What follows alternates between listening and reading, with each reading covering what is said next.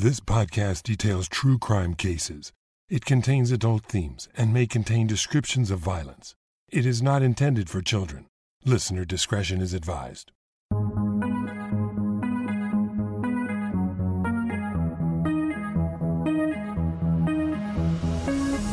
Thank you for joining me for episode number 220 of Once Upon a Crime.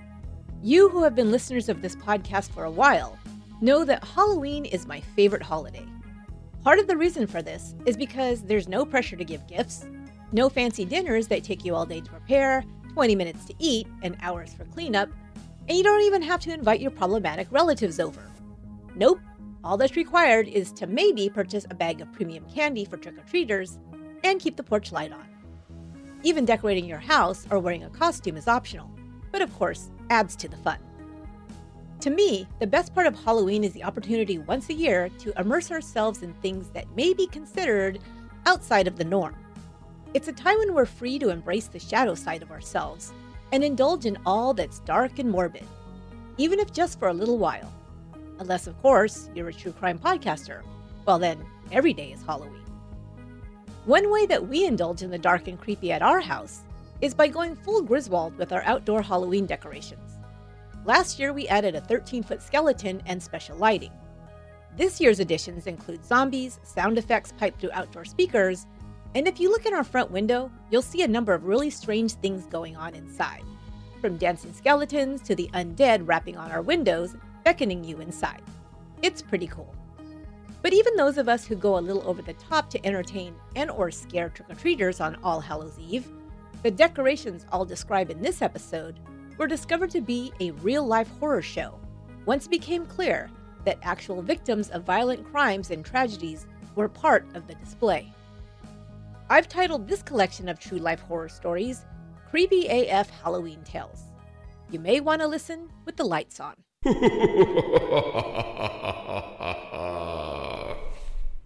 Over the years, with the advancements in technology, it's now possible for regular people to create amazing holiday displays in front of their homes and businesses. Lighting, sound, animatronic figures, and more have all become more affordable and easier to set up in the last decades. Some who love to get into the holiday spirit have taken advantage of this and created elaborate and even realistic displays to share with friends and neighbors. Christmas, of course, is the holiday when many people light their homes and decorate to the hilt but Halloween comes in at a close second. In years past, I've seen one person in my town create a full scale replica of Alfred Hitchcock's The Birds movie scene in their front yard, complete with a bloody shattered phone booth with carcasses of crows and other fake birds smashed into its glass walls. It was truly awesome and very imaginative. And of course, there's no shortage of ghosts, witches, vampires, mummies, and zombies to be found decorating porches and lawns in October. Because these types of morbid decorations have become commonplace and more sophisticated, sometimes it can be hard to tell just what is real and what is fake. This, you may be surprised to learn, has led to some bizarre and tragic circumstances. These first two stories I'll detail for you are not based on crimes, but tragic events. The events of the first case unfolded one morning, five days before Halloween in 2005. In the town of Frederica, Delaware, as people made their way to work and school, some noticed what they assumed was a homemade Halloween display. Upon observing what appeared to be a life size mannequin hanging high up in a tree, some may have thought it was overly morbid or even in bad taste, as it had been placed in a residential neighborhood and could clearly be seen by people driving past and walking down the street. The road was a busy one, so several people saw the hanging figure early in the morning of October 26th. But being so close to Fright Night, it was easy to dismiss what they observed as a dummy strung up in a tree simply to add to the macabre spirit of Halloween. But later that morning, perhaps when the sun had fully risen in the sky to reveal the figure more clearly, police began receiving reports of a body suspended from a tree. When officers arrived around 11 a.m., it was determined that it was not a Halloween prop that people had seen, but the body of a 42 year old woman who had tragically decided to end her own life in a very public way. A noose made out of rope was thrown over a tree branch 15 feet in the air, where the poor woman had hung herself. It was determined that she had most likely died sometime overnight or in the early hours of the morning when she was discovered. State Police spokesman Jeff Oldham reported that the deceased lived a quarter mile from where her body was found. She was not named out of respect for her family's privacy. Although such a shocking event seems almost unthinkable, it was repeated a few short years later when another body was mistaken for a Halloween display. But the horrible truth would not be discovered quite as quickly the second time.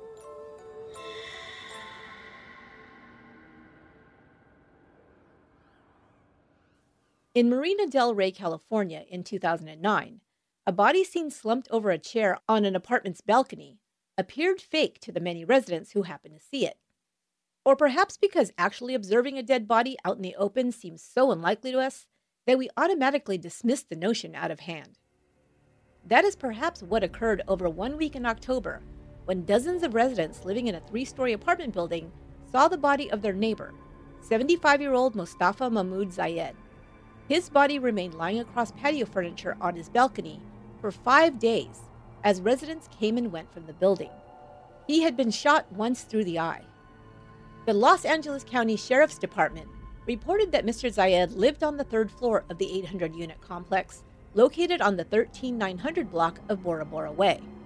The body had first been observed on October 10th, but not reported until an acquaintance of the deceased showed up at Mr. Zayed's apartment and found the decomposing body. A week later, after an autopsy was conducted, the county coroner determined the cause of death to be suicide. A suicide note was also found at the scene, officials reported. It was further determined that Mr. Zayed had probably died sometime on the Sunday of the previous week. A few neighbors who were interviewed by police recalled hearing a popping sound on Sunday. Mr. Zayed's body was in plain view from the street, but a number of factors may have contributed to the length of time it took to make the discovery. The layout of the apartment building was such that the body was partially obscured by the balcony's railing. In addition, it had been a cold and rainy week, and many of the over 1,000 tenants in the building had remained mostly indoors. Those who had seen the body said they didn't think to call police because they couldn't imagine what they were seeing was an actual dead human being. One resident of the building, Austin Racebrook, said, He looked fake. It looked like somebody had thrown a dummy over the back of a chair. Another resident who heard about the body, but had not seen it, commented that the whole ordeal was, quote, a little creepy. The deceased, Mustafa Mahmoud Zayed, was an accomplished structural engineer who was called brilliant by those who knew him. He had worked on large scale projects, including high rise buildings in downtown Los Angeles. His friends said he was well liked, a gentleman, and a trustworthy and reliable friend. Originally from Egypt, Zayed was highly educated and a lover of the opera, the theater, classical music, and spoke multiple languages.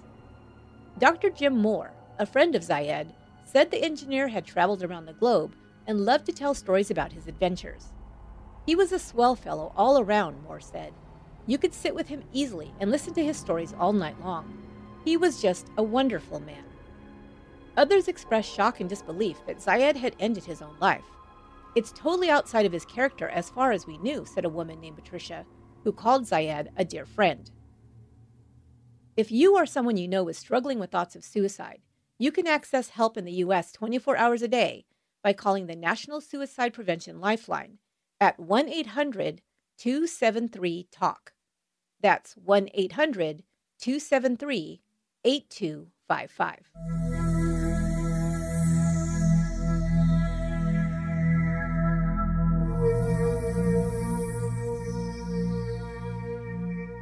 In this next story, the bizarre circumstances of a violent crime led to a grisly discovery that at first appeared to be a Halloween prank. Just after 8 a.m. on Tuesday morning, October 13th, a woman walking her child to school saw a figure hooked onto a chain link fence in Chillicothe, Ohio. Because it was so close to Halloween, Tammy Dixon assumed it was a prank meant to spook passersby near her North Brownell Street home. She glanced at it quickly and then hurried her child off to school. Just a few minutes later, a man walking his dog saw several items discarded near an American Electric Power substation. A chain link fence ringed the power plant at the edge of a quiet working class neighborhood, and the items were lying on the ground outside of the fence.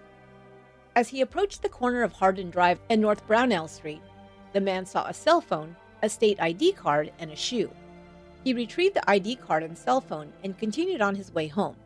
He planned to contact the police to find out where to turn in the items, assuming they'd either been lost or stolen. Meanwhile, at about the same time, construction workers who had arrived to work at the AEP lot also noticed the figure hanging from the fence. But when they investigated, they saw that it was not a Halloween prank, but the body of a woman. One of the workers ran off to phone the police, while the other two took the body down from the fence and laid it on the ground, not immediately sure whether she was alive or dead. By the time help arrived just minutes later, it had already been determined that the woman was dead. She had obviously been beaten. Her face was almost unrecognizable due to the number of injuries she had sustained. The construction workers who removed the body from the fence reported to police that they'd found the woman hanging by one shirt sleeve, which was caught in the chain links. It appeared she had been either trying to climb up or down the fence, most likely trying to escape her attacker. Her sleeve, it was theorized, had become entangled as she tried to flee, trapping her and leaving her tragically at the complete mercy of her killer. Her body was found just 200 yards from where the items had been discovered by the dog walker. It was his tip about the found ID card that helped to identify the victim as 31 year old Rebecca Cade. Homicide investigators were dispatched to the crime scene, where they discovered a trail of blood leading towards the fence line suggesting that Cade had already been injured when she was overtaken and beaten to death by her attacker. Just yards away, the apparent murder weapon was discovered. A large rock described as the size of a grapefruit was found covered in blood. Investigators began interviewing everyone who knew the victim in hopes of identifying her killer. Rebecca Cade was born and raised in Chillicothe, Ohio, home to about 20,000 residents, located about 45 miles south of Columbus. Rebecca's friends and neighbors described her as a sweet girl. A friend and former roommate said Cade had learning disabilities and was easily manipulated. She was very gullible, very easily misled, Tabitha Long told ABC News affiliate Up North Live. As long as she thought you were her friend, she would do just about anything for you, Long said. Cade was the mother of a 15 month old son who was being raised by his aunt Denise Hughes. Cade had long struggled with addictions to drugs and alcohol, but still tried to provide what she could for her child. Hughes told investigators she'd last seen Rebecca a week or so earlier when she'd come by to purchase diapers and food for her son, Brian. Hughes had taken her to the store to make these purchases. Cade didn't mention having problems with anyone at that time, Hughes said. Hughes, the sister of Brian's father, told reporters that Rebecca had tried many times to get her life together. She had friends and family who cared for her and whom she lived with on occasion, Hughes said. But when she was drinking, she disappeared into the streets, often landing in jail on one minor charge or another. After being released, she'd attempt once more to stay sober, but soon the cycle would begin again. She made a lot of mistakes, Denise Hughes said, but Rebecca didn't deserve that, what happened to her. She was always running the streets and always doing the drugs, but she had people who loved her. I hope she knew that. Hughes told Up North Live. Police learned that just a few months before her death, Rebecca had been badly beaten and was hospitalized for her injuries. Hughes had gone to the hospital to see her, but said Rebecca had no memory of the attack. Piecing together the victim's last known movements, investigators soon zeroed in on one man 27 year old Donnie Kokenauer Jr. Just hours after her body was found, Kokenauer was located and taken in for questioning. He admitted to police that he and Rebecca had gotten into an argument just hours before she was found murdered. He said they'd argued near the railroad trestle near Brownell Street. Kokenauer had a long criminal history, including charges for assault. He, like his victim, had also been diagnosed with learning disabilities, and in addition, Kokenauer had difficulties communicating due to a speech impediment.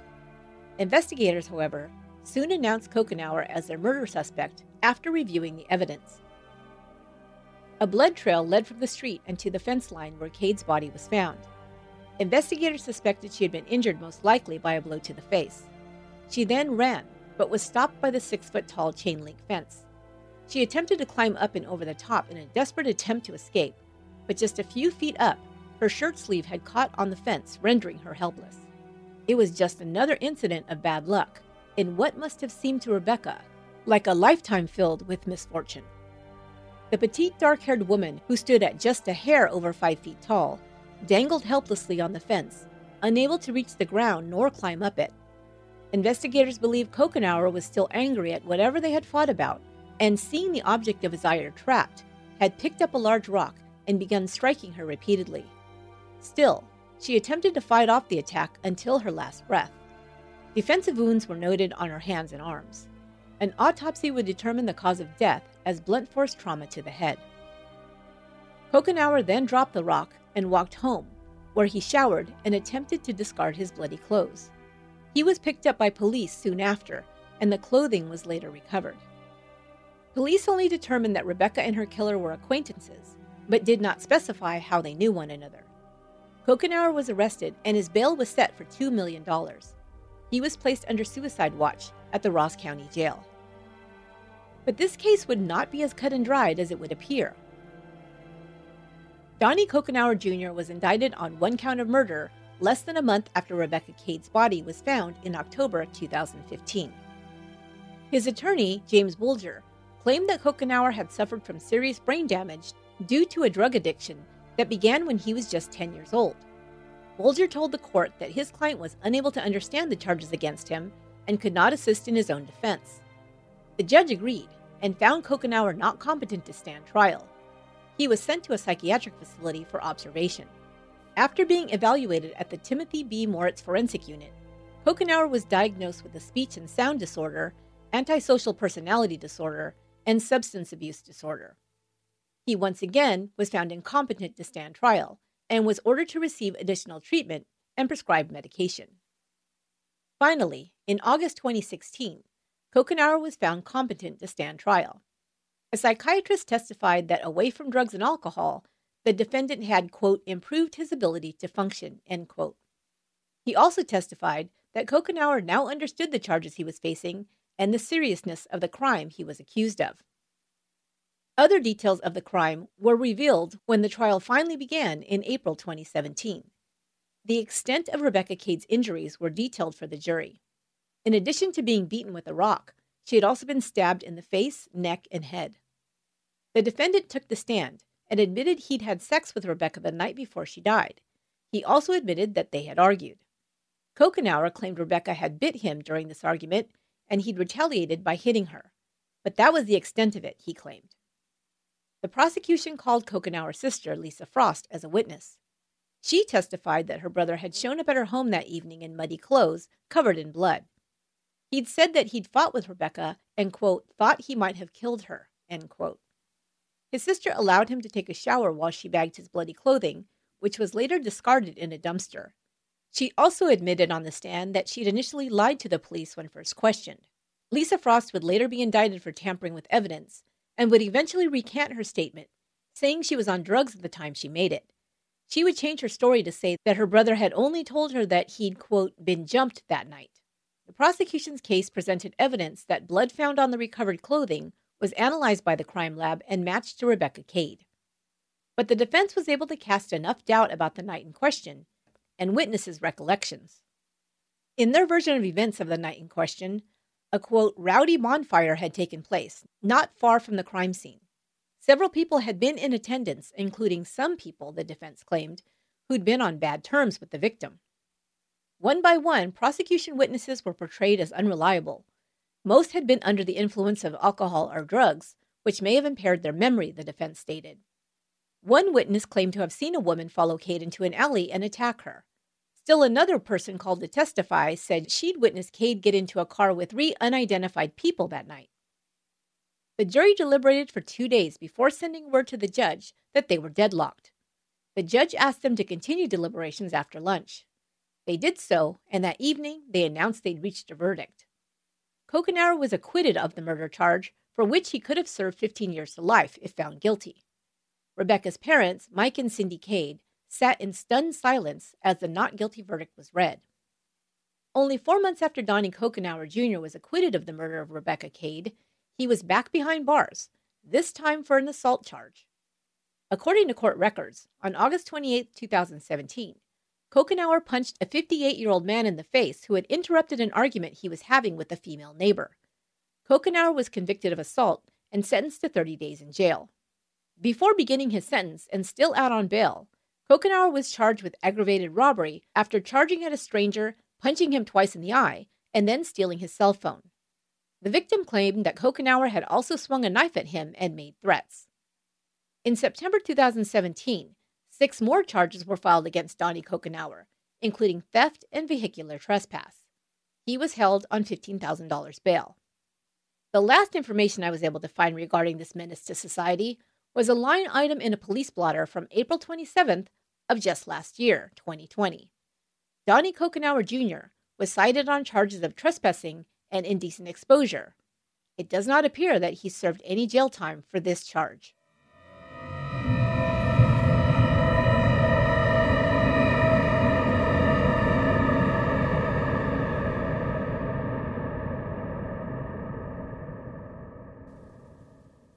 Okay, one last really bizarre story regarding a corpse mistaken for a prop.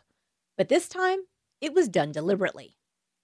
If you're old enough, you may remember a television show from the 1970s titled The Six Million Dollar Man.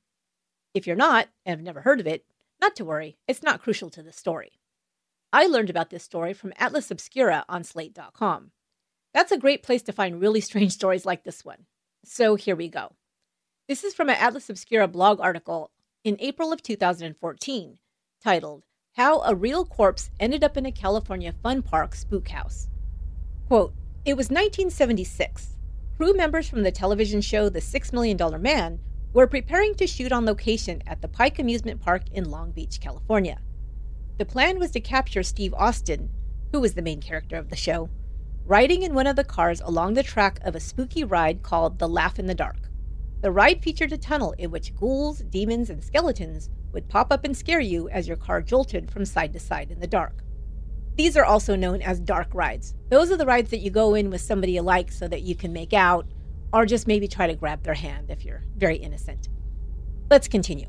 While sprucing up the set, a $6 million employee spotted a mannequin hanging from a noose in the corner. He reached for the mannequin's arm, and the arm broke off in his hand. Looking at the dismembered limb, the worker was astonished to see what looked like bone beneath layers of desiccated skin. This was no mannequin. This was a man. The hanging corpse in question was once Elmer McCurdy, an outlaw who died in a gunfight with police 65 years before being found in the funhouse. In 1911, the mischief making vagabond robbed a train near Okesa, Oklahoma, and then took his spoils $46 and two jugs of whiskey. He then holed up in a barnyard on the Kansas border. Police pursued him and ended up killing him in a shootout among the hay. Okay, I'm to tell you a little bit more about Elmer McCurdy, and we're to call him a failed outlaw because he really didn't do very well for himself as an outlaw. So in 1911, when McCurdy tried to rob the train in Oklahoma, the explosives that he used to open the train safe ended up melting the silver that he wanted to steal. His subsequent forays into lawbreaking did not go much better. And this detail I found in an article posted on All That's Interesting from June 22nd, 2020. It says Then, when he tried to rob a bank in Kansas, he repeated his earlier mistake and melted the contents of the bank's safe. Then, in October, he and some accomplices tried to rob another train in Oklahoma. They wanted to get the Native American tribal payments that they believed the train was carrying. However, he and his accomplices were wrong about the train's departure and arrival times and ended up robbing a passenger train instead. Thus, they were only able to get $46 and two jugs of whiskey. When police found him at the barn, McCurdy shot at them and announced that they would not take him alive. So the police shot back and took him dead. End quote. So, how did this failed outlaw end up as a corpse in an amusement park in the 1970s? Okay, so here is his journey. McCurdy's body was taken to a funeral home in Pawhuska, but no one claimed it. Seeing a money making opportunity, the undertaker embalmed him and allowed visitors to view the preserved corpse if they placed a nickel in his mouth. Okay, that is just weird. Five years into this lucrative scheme, a carnival man turned up at the funeral home claiming to be a long lost relative of McCurdy and requested to take the body so it could be laid to rest properly. He was, of course, the Atlas Obscura article says, lying through his teeth. Within weeks, the McCurdy corpse was star attraction of a traveling carnival. These carnival owners then displayed the body throughout the United States and titled this oddity as, quote, The Bandit Who Wouldn't Give Up. Over the next several decades, the body got into the hands of different people wanting to profit from it. Many of them were unaware that it was real. As the body changed hands, it showed up in various places, including an amusement park near Mount Rushmore, the Hollywood Wax Museum, and several haunted houses. Makes sense. So, for 60 years, McCurdy's mummy made the rounds of carnivals, wax museums, and haunted houses until it turned up inexplicably at the Pike in Long Beach. By this time, the legend of Outlaw McCurdy was long forgotten, and the body was assumed to be a fake. After the $6 million discovery, police identified McCurdy and sent the body to Summit View Cemetery in Guthrie, Oklahoma, for a long delayed internment. McCurdy's grave is marked by a stone that lists his death date as 1911 and burial date as 1977, with no elaboration on the matter. A thick layer of concrete atop the casket ensures that the corpse won't go walkabout again. A very helpful note here at the bottom of the Atlas Obscura article it says, For more on Elmer McCurdy and the full rundown of his travels, pre and post mortem, check out Mark Svenvold's book, Elmer McCurdy The Life and Afterlife of an American Outlaw. That's very interesting. That is so weird, though. So I read that to you because I just wanted to end this Halloween episode on a bit of a lighter note, although it's still kind of a creepy story.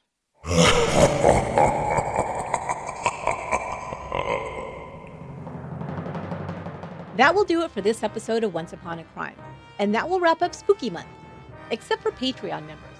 If you're a patron, you'll get to hear one more Halloweeny type crime story. I'll tell you all about a case called The Witchcraft Murder Plot. Don't miss it. It's pretty crazy, and you've probably never heard about it before.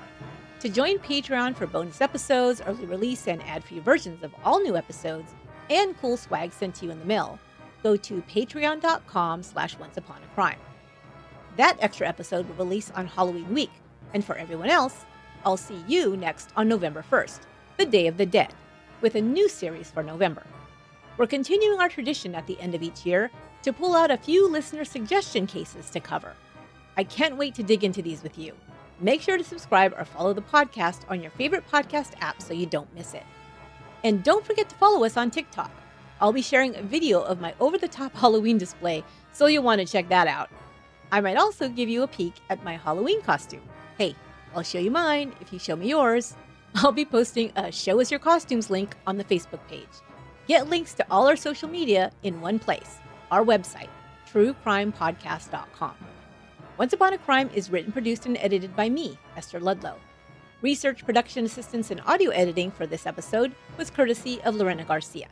Until next time, be good to one another and stay spooky.